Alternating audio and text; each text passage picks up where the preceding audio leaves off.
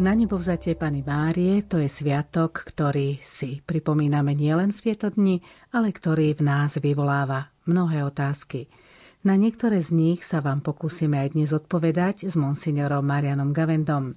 Keďže túto nedelu prekryla slávnosť na nebo vzatia Pany Márie, myslím, že aj v našom rozhovore by sme sa mohli venovať viac téme samotného na nebo vzatia než len rozboru Evanielia, ktoré je na túto slávnosť vybraté a to známy Magnifikat, pretože pri ňom sme sa už viackrát zastavili, i keď ten súvis samozrejme tu nie je len na nejaké vyplnenie priestoru, ale je tu hlboký, totiž podstata Magnifikatu je vyjadrená v slovách povýšil ponížených a celá tá logika Magnifikatu je práve na tom postavená. Je to vlastne určitá alternatíva blahoslavenstiev. Blahoslavení hladní, smední, lebo budú nasýtení a tak ďalej. Všetko, čo na tejto zemi vyznieva ako niečo negatívne, práve v spojení s Kristovou obetou sa stáva vstupom do väčšného života.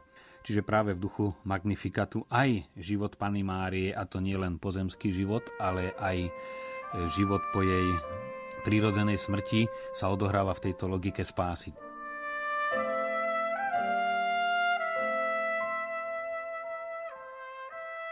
Velebí moja duša pána a môj duch jasá v Bohu mojom spasiteľovi, lebo zhliadol na poníženosť svojej služobnice.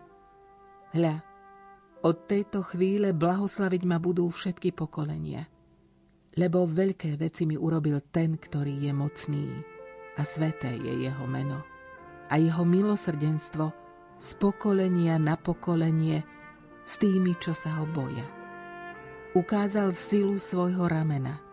Rozptýlil tých, čo v srdci pyšne zmýšľajú. Mocnárov zosadil z trónov a povýšil ponížených. Hladných nakrmil dobrotami a bohatých prepustil na prázdno. Ujal sa Izraela svojho služobníka, lebo pamätá na svoje milosrdenstvo, ako slúbil našim otcom, Abrahámovi, a jeho potomstvu na veky.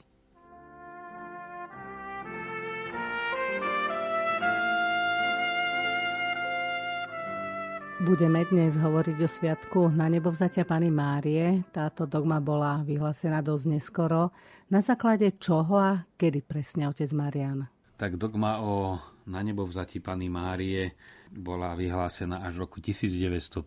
To neznamená, že by až teraz sa udial nejaký mimoriadný archeologický objav nejakých starých zvitkov, na základe ktorých by církev vyhlásila túto novú pravdu viery, ale ako aj pápež Pius XII, ktorý túto dogmu vyhlásil, poslal všetkým biskupom církvy už 10 rokov predtým, roku 1940, určitý dotazník, aby sa skúmala viera cirkvy, teda jednak biskupov celého sveta a všetkých veriacich a potom aj medzi tým odborná komisia študovala vyjadrenia cirkevných odcov ako to aj znenie e, dogmy zhrňa v krátkosti, kde církev túto pravdu verila od začiatku. I keď o spôsobe smrti Panny Márie kolujú skôr určité legendy, aj v Svetej Zemi máme dokonca dve miesta, na ktorých si pripomíname smrť Panny Márie alebo tzv. usnutie na hore Sion v chráme usnutia Panny Márie práve, kde si skôr západná latinská církev túto udalosť pripomína a potom aj nedaleko od Getskemánskej záhrady za miesto, kde pána Mária bola podľa tradície pochovaná, ale keď sa učeníci stretli a chýbal apoštol Tomáš znova, lebo bol už ďaleko na misijných cestách a vrátil sa, išiel pozrieť hrob, tak ten hrob bol prázdny a z toho pramenila viera v na nebo vzatie Pany Márie. Ale toto sú skôr legendy, tradície a dogmáni nerieši otázku, akým spôsobom Panna Mária zomierala. Ale skôr tú skutočnosť, ktorá je aj teologická, totiž, že Panna Mária tým, že mala najbezprostrednejšiu účasť na diele spásy, bola vzatá aj s telom do neba, pretože je prvá z plne vykúpených, tak ako jediná niesla plnosti ovocie vykúpenia už tým, že bola počatá bez dedičného hriechu, a to už vopred anticipovane, teda už pre zásluhy utrpenia a smrti svojho syna, ktorý ešte sa mal v nej len počať o nejakých 15 rokov, ale už bola uchránená od dedičného hriechu pre tieto zásluhy. Takisto aj zase bola uchránená aj od telesného rozkladu, pretože rozklad tela po smrti je dôsledkom hriechu keďže ona bola bez riechu, tak toto je teologická argumentácia. Nemohla ani jej telo podľahnúť rozkladu a ďalej je to aj viera v tela zmrtvých skriesenie, nové nebo, nová zem. Táto téma sa objavuje už v apoštolských listoch, takže to je najstaršia viera církvy. Vieme, že s pánom Máriou žil apoštol Ján. On nezanechal ani v ústnom podaní niečo o úmrtí a na vzati pani Márie žiadne napríklad apokryfné spisy v tomto kontexte? Je zaujímavé, že o detstve pána Ježiša, teda o veciach, ktoré mohla vyrozprávať len jeho matka, nepíše najviac Jan, ale evangelista Lukáš. Ale tam máme spojivo a práve Ján, ktorý bol k Pane Márii najbližšie, skôr nám odhaluje najvnútornejší život pána Ježiša začína známym na počiatku bolo slovo, teda to božstvo Ježiša Krista, ale zároveň to, že prichádza na tento svet. Niektorí to prirovnali, že Panna Mária bola ako dokonalé sklo vo výklade, že je tak priezračné, že ho ani nevidíme. Ona tak bola celá naplnená osobou a poslaním svojho syna, že práve Ján sa od nej dozvedel najviac nie o nej, ale o jej synovi a preto nám aj jeho vnútro najbližšie priblíži, lebo kto by tak poznal pána Ježiša dobre ako jeho matka, čiže Jan to mal od jeho matky a skôr údaje zozberal evangelista Lukáš a podal nám v tom veľmi podrobnom opise aj naštívenia Panny Márie, aj potom narodenia a všetky ostatné podrobnosti okolo príchodu pána Ježiša na svet. Čiže Jan zrejme pochopil to, čo ešte my sme stále nepochopili, že tú podstatu toho všetkého, čo sa Čiže udialo. nie je zážitky zo života Panny Márie, ale to, ako ona vnímala svojho syna. A to je to najdôležitejšie, lebo tak ako dieťa chápe najlepšie jeho matka, aj jeho slabosti, aj prečo sú, aj jeho dobré stránky a záleží na nej takisto aj dovnútra pána Ježiša celkom isto, aj po tej prirodzenej stránke a potom aj po duchovnej, pretože najskôr ho prijala vo viere v srdci, počala až potom aj vo svojom tele, ako hovorí svätý Augustín zdôrazňuje. Celé jej vnútro bolo preniknuté osobou a tajomstvom a poslaním jej syna, takže ona do ňoho najhlbšie videla. Vy ste to už trošičku načetli, ale predsa, čo toto tajomstvo na nebo vzatia Pany Márie nám povedať a čo v sebe skrýva? Čo je podstatou tohto tajomstva? No podstatou, prečo je to tak, je veľkonočné tajomstvo, udalosť smrti a zmrtvých stania pána Ježiša a jeho na nebo vstúpenia, kde aj on, aj so sláveným telom, ktoré z jednej strany prijímalo pokrm od učeníkov, vieme, že čakali ich pri brehu s rybou, s pohostením, keď prišiel do večeradla, boli prestrašení, pýtal si niečo zajesť a zároveň sa vznášal k otcovi, vystúpil do neba, takisto aj pána Mária účasťou na tomto tajomstve. Napadá mi jedna paralela, keď ste hovorili o tom, že pána Mária bola bez hriechu a preto aj to telo nemohlo byť porušené. Niektorí svety takisto majú po smrti neporušené telo. Je to taká zaujímavá záležitosť. Ešte aj teraz vidíme po stáročiach, že to telo nie je porušené, čiže naozaj sa to môže možno viazať k tej čistote života. No samozrejme, jednak niekedy je to práve ruka, ktorou, ja neviem, svätý František Saverský krstil, alebo spovedníkov, proste spojené práve s tým, čím sa človek posvedcoval alebo jazyk. Vieme, že zachovaný. Je to len určitá taká malá predzvesť, tak ako aj všetky zázraky a zjavenia sú len na posilnenie našej viery, ale neveríme preto. Ale predsa len Pán Boh dáva, takisto ako sa udialo viacero dokázateľných eucharistických zázrakov, že skutočne tá hostia, ktorá je z múky, čo sa týka prírodzenosti pri premenení, na vonok sa nemení, ale sa prepodstatňuje.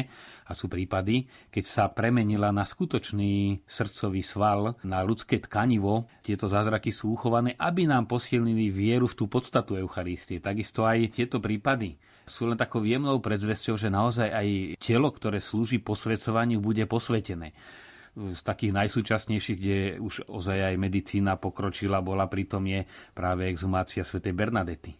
Vieme, že po ďalšom pochovaní a ďalších rokoch keď tam boli prítomní špičkoví odborníci a práve tie najmekšie orgány, ktoré sa rozkladajú niekoľko hodín po smrti, ako pečeň a tak ďalej, aj tie boli zachované, nielen pokožka alebo kosti lebo vieme, ako veľmi Bernadeta trpela na tomto svete. Pana Maria je to prislúbila. Nesľubujem ti, že ťa spravím blaženou na tomto svete. A naozaj si toho veľmi veľa vystála cez svoje chorlavé, chabé telo a bola skúšaná aj duchovne, aj cez tú depresiu, aj cez psychiku, ktorá je súčasťou nášho organizmu, cez ťažké stavy sa posvedcovala, preto to telo bolo zachované na pozbudenie našej viery, že naozaj my sa posvedcujeme v tomto tele, kým sme ešte v tele, biblický výraz. Povedali ste, my sa posvedcujeme ešte v tomto tele. Môžete to vysvetliť, čo to znamená? Keď si som čítal e, peknú vetu od kardinála Meissnera, že sviatok na nebo vzatia Panny Márie je sviatok e, ľudského tela.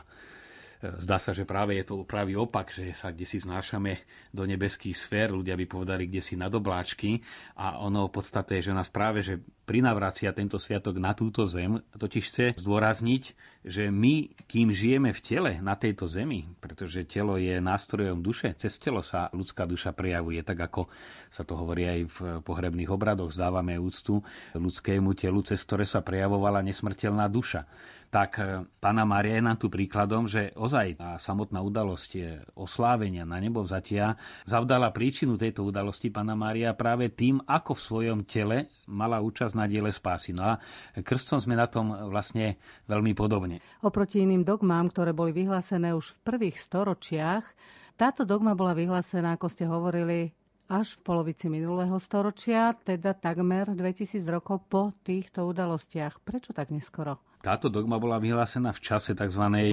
antropologického zvratu, teda celá kultúra, praktický život sa začína točiť takmer výlučne okolo človeka.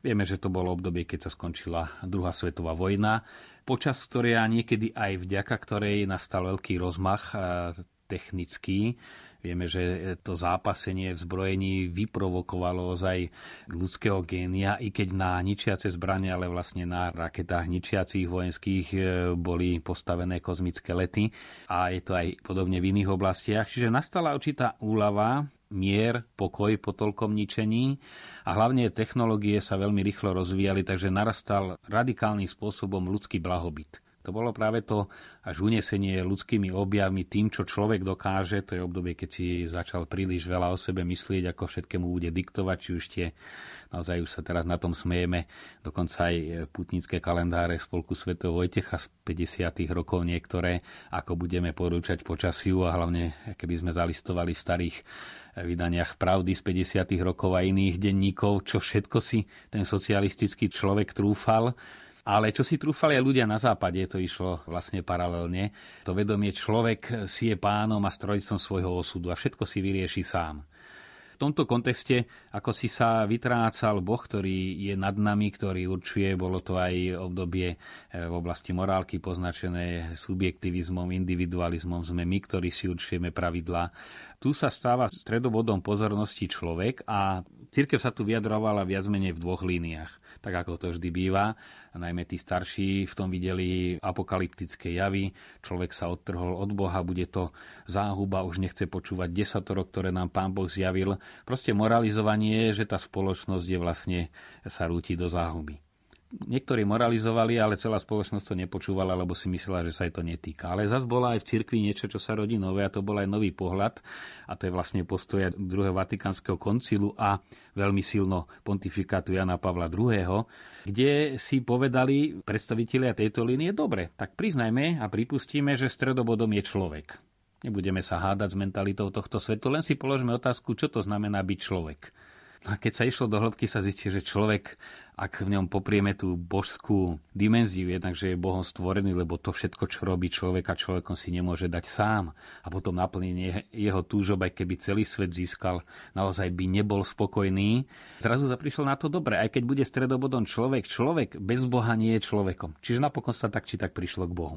No a v tomto kontexte sústredenia sa na človeka, círke vychádza z dogmov na nebo vzatia Panny Márie, znova je to jej pozemský život, život v tele, je praktické radosti, starosti každodenného života, na ktoré sa aj vtedajšia mentalita upriamovala, ale také, ktoré slúžia poslaniu spásy. A tým vlastne to, čo zdanlivo sa od tej starej zakorenenej viery odtrhalo, tým uchopila a pozniesla naspäť k Bohu. Takže to bol taký, by som povedal, geniálny historický ťah, alebo lepšie povedané, vanutie Ducha Svetého. Takže aby sme aj tento kontext chápali táto dogma o na nebo vzáti Pany Márie naozaj potrebuje vieru. Je to pre človeka ťažšie pochopiteľné, že niekto môže byť s telom vzatý do neba, aj keď teda sa jedná o Panu Máriu. Nie každý e, môže tento fakt prijať a možno niekto má s tým aj problémy. Scott Hahn v knihe Kto si Mária ktoré sa pozera na pannu Máriu vo svetle Božieho slova, tu ponúka jedno veľmi dobré riešenie. Pohľad Panny Márie kráľovnej ako kráľovskej a kráľovej matky. Teda nie je kráľovna, ktorá nad všetkým kráľuje, ale ten biblický pohľad, že naozaj v starom zákone vždy matka bola považovaná za veľmi dôležitú a aj v živote kráľov ich matka, hoci niektorí boli zo skromných podmienok. To bola tá, o ktorú sa mohli oprieť a s ktorou sa chodili radiť. Čiže bola taká spolupracovníčka v úzadí, ale veľmi dôležitá. Myslím, že veľmi dobre to vyjadruje mozaika, ktorá je v bazilike zvestovania v Nazarete, kde v apside je obrovská mozaika. V strede je Ježiš Kristus so svetým Petrom a potom putujúca církev a nad tým samozrejme Boh Otec, Duch Svetý. A tak v pozadí, paralelne pána Ježiša s Petrom, je panna Mária ako kráľovna že tá celá putujúca církev a Panna Maria tak v úzadí, ale predsa len nad tým všetkým.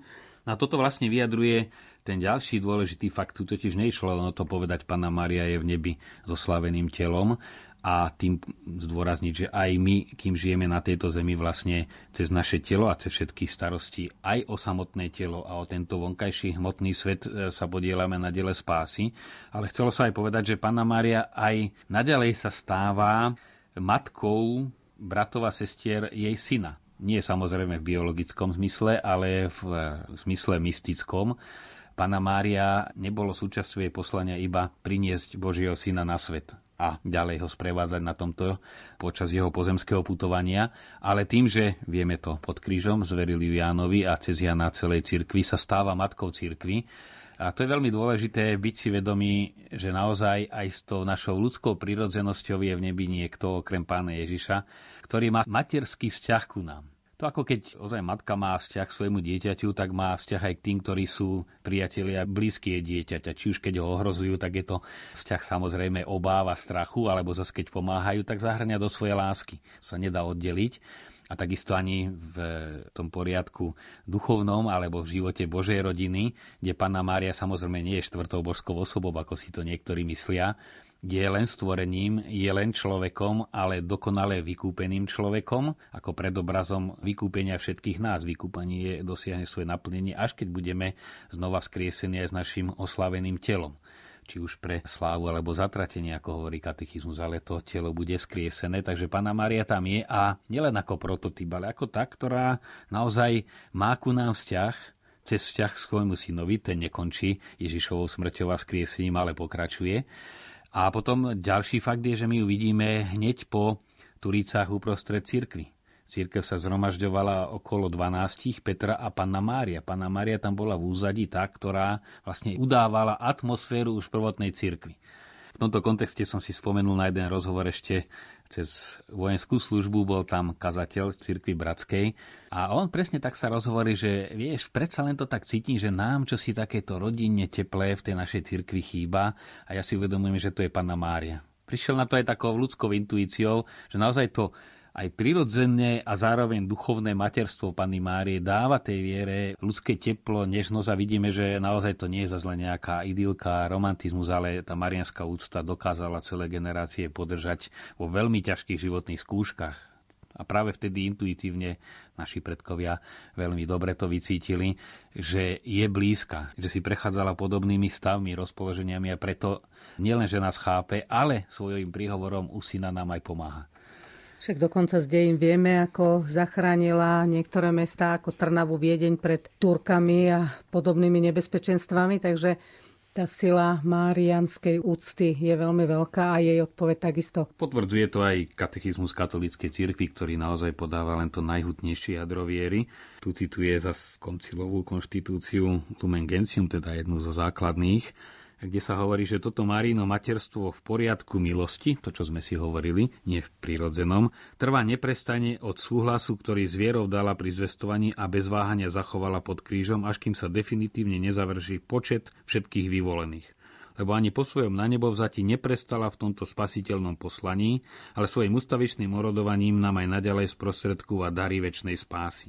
Nazýva sa preto rôznymi titulmi orodovnica, ochránkyňa, pomocnica, prostrednica. To je len určitý akcent, pod akým máme ku nej vzťah a v akom duchu sa ku nej obraciame. Tu pekne kardinál Meissner hovorí, že e, mnohí považujú marianskú úctu za taký akoby dodatok, niekedy prehnaný dodatok viery, ale on hovorí, keď Boh, ktorý je všemohúci, vševediaci a mal určite množstvo možností, ako zachrániť človeka, si vybral Máriu, a mohol ochrániť od hriechu ktorúkoľvek inú ženu, tak ako Židia doteraz si uctievajú každú ženu, lebo potenciálne môže byť matkou Mesiáša, v tom je jej veľkosť ženy. E, ale vybral si panu Máriu, tak je isté, že aj dnes pán Boh má veľa ciest, ako nám môže sprostredkovať milosť. Ale keď už si raz vybral panu Máriu, prečo by nám ich nedával práve cez panu Máriu? Aby sme boli vyvážení, treba povedať aj to, že Marianská úcta má mať správne miesto je samozrejme, že z toho ľudského hľadiska nám je bližšia, ale nesmie nám byť bližšia čo do dôležitosti, lebo správna marianská úcta vždy vedie k Ježišovi. Ale naopak aj Jan Pavel II to zdôrazňuje, aj správna úcta k Ježišovi vedie k jeho matke. To sa nedá oddeliť. Či už začneme od Panny Márie, ktorá je nám bližšia, privádza nás, lebo to je čosi priebežné, do tajomstva svojho syna, alebo sa priblížime ku Kristovi a stane sa nám blízkou aj Pana Mária. Slovensko je známe tým, že je tu veľká úcta k pane Márii, dokonca si vybralo panu Máriu Bolestnú za svoju patronku. Je to možno už tým, že v tom takom aj rodinnom, aj národnom živote zohrávala veľkú rolu žena. Tie matky, staré matky, prastaré matky boli, by som povedal, hrdinské svetice, lebo mnohí naozaj žili na pokraji hladu a zúfalstva a s takou oddanosťou a dôverou, ako žili naši predkovia. To je už hrdinské žitie viery, aj hrdinská láska. No a človek blízky si hľada blízkeho a blízke sa priťahuje, tak v tomto zmysle si myslím, že naozaj to rozpoloženie, a nielen biedy, ale aj viery, ktorá bola tu živá, tak privádzala samozrejme a prirodzene aj k živému vzťahu k Pane Márii. To sa nedá odlúčiť. A zase naopak Pana Mária motivovala preto hlavne v tej podobe sedem bolesnej, ktorá je aj patronkou Slovenska. Práve tento aspekt na Pane Márii sa nám stal blízkym na, tá zbožnosť Slovenska je materinským teplom a istotou je poznačená.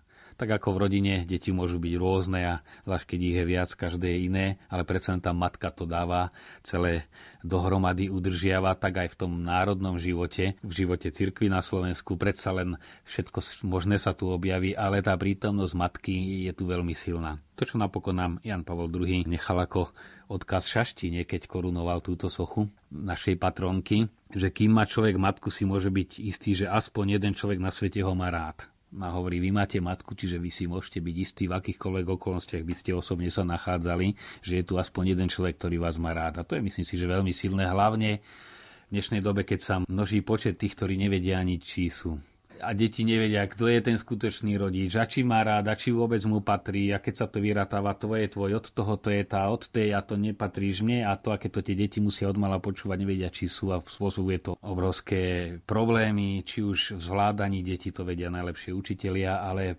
prapôvod je kde si v tomto, že dieťa necíti matku, nevie komu patrí, nemá istotu a z toho už psychologicky sa odvíja celá reťaz dôsledkov, veľmi ťažko liečiteľných.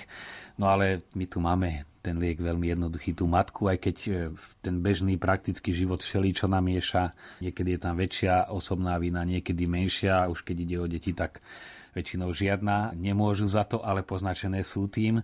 No a to, čo v poriadku a v tej rovine prirodzenej chýba, tak môže nahradiť rodina na prirodzené. Ako to vidíme, zase už som ho viackrát citoval, lebo je jedný z nás a veľký marianský ctiteľ Jan Pavel II, ktorý stratil, nemal ani matku, ani sestru a vidíme, že nebol tým poznačený, naopak aj jeho ľudskosť ako taká harmonická osobnosť, povaha ľudská bola veľmi formovaná tým, že našiel matku v Pane Márii. A kde je matka, tam je domov, takže keď máme matku, máme aj domov. Myslím, že aj touto formou hovoril Jan Pavol II, keď bol v Šaštíne. Ak môžem ešte, predsa, aby som sa trošku vrátila k dnešnému evanieliu, aj keď všeobecne rozoberáme dnešný sviatok, predmetom dnešného evanielia je Magnifikát. A mňa tam veľmi zaujala tie myšlienky pani Márie, ktoré boli samozrejme inšpirované Duchom Svetým, Hľa od tejto chvíle blahoslaviť ma budú všetky pokolenia. Myslíte si, že tá úcta k pane Márii je v zmysle tohto proroctva, ktoré Mária povedala, je dostatočná? Ani nie, že nejaká úcta k pane Márii. Ja by som povedala vzťah k pane Márii. Jak máme ku Kristovi vzťah, tak aj vzťah k pane Márii. Je to cítiť a žiaľ aj na úrovni kňazov, že už ten vzťah pane Márii ako keby ochaboval? Zložitá otázka, hlavne keď máme hovoriť o vzťahu, ktorý je vždy čím si veľmi hlbokým a vnútorným a hodnotiť aj u koľkých, nakoľko ten vzťah je, je veľmi, veľmi delikátna otázka, ale samozrejme určité vonkajšie prejavy tu sú, určité konštatovania môžeme robiť. Pravdou je, že väčšina, a nielen kňazov, ale horlivých ľudí posledných stáročí najmä sa vyznačovalo marianskou úctou. Alebo naopak, tí, ktorí prežívali správnu marianskú úctu, sa vyznačovali aj veľkou horlivosťou. Veď to boli aj určité predpovede, že církev v týchto ťažkých dobách povedú veľkí marianskí ctitelia. Na to vidíme v súčasnosti a nielen na Janovi Pavlovi II, ktorého začíname objavovať a znovu objavovať aj tie hlboké dôvody z jeho vnútorného života na jednej strane a na druhej cez aké veľmi zložité úskalia prevádzal nielen církev, ale celé ľudstvo. Až spätne sa na to celé vynára. A to bola marianská úcta naozaj zdravo zakorenená a tá oddanosť cez Máriu plnosti, tým, že Mária je plná Boha, plne otvorená, keď sa človek jej otvorí, tak sa otvára Bohu. Toto tu stús, až to danie sa plnej dispozícii. Výraz, ktorý sa ťažko aj prekladá z Grignona Montfortu, ale aj on ho použil pri príležitostnom liste Montfortánom. To až otroctvo. U nás byť otrok znamená čosi skôr také ponižujúce, mysle nielen, že je to nižšie postavené, ale také čosi negatívne, ale to servitú, ten aspekt otroka skôr v zmysle byť totálne k dispozícii to, čo povieme, som plne k službám, ale totálne k dispozícii. To je ten postoj aj Márie voči Bohu a aj správnej marianskej úcty. Samozrejme, aká je v našom národe. Jedna vec sú určité tradície, ktoré pozostanú, aj keď sa vzťah vytratí. Na jednej strane je to dobré, pretože tie tradície napokon aj podržia. Samozrejme, tradičnosť skrýva nebezpečie, že sa spolahneme na tieto vonkajšie znaky a myslíme si, že je všetko v poriadku. Ale v tom zmysle tie tradičné formy marianskej úcty sú samo o sebe dobrá vec a hodnotiť, či tá marianská úcta upadá, alebo je živá. Ja myslím, že to ide priamo úmerne, ako živá je viera. No sú tí, ktorých je živá, tam väčšinou je aj marianská úcta nevýlučne, pretože naozaj to prichádzanie k Bohu má rôzne formy, Boh si človeka rôzne priťahuje a dáva pocítiť rôzne aspekty. A človek cez tieto prvky prichádza e, k Bohu samému, kde sa to všetko zbieha. Takže nie vždy človek sa približuje k Bohu len cez Panu Máriu. To nie je jediná cesta ale už keď prichádza k Bohu, musí sa tam s ňou stretať, to je už celkom isté. Žiaľ, otec Marian, čas nám veľmi neúprosne uteká v týchto našich rozhovoroch. Skúsme sa zamyslieť, ako naplniť posolstvo Pany Márie v týchto najbližších dňoch posvedcovať to, čo vyplňa náš praktický život, lebo to je tajomstvo tohto sviatku keď sa zamýšľame nad našim životom a v ňom naozaj e, tie rôzne praktické starosti zaberajú väčšinu času. Jediné, čo môže tomu dať zmysel, je práve ten marianský prístup, teda posvedcovať sa, vyjadrovať vzťah k Bohu a vzťah k ľuďom tým, čo robíme. Samozrejme, nemôžu to byť zlé veci, naopak dobré, užitočné, ale ten, ten vnútorný úmysel a to vedomie nemusím robiť nič mimoriadne, len mimoriadne robiť to, čo bežne robíme. Ďakujeme ocovi Marianovi Gavendovi za jeho slová. Požehnaný týždeň vám želajú monsignor Marian Gavenda, Matúš Brila a Anna Brilová.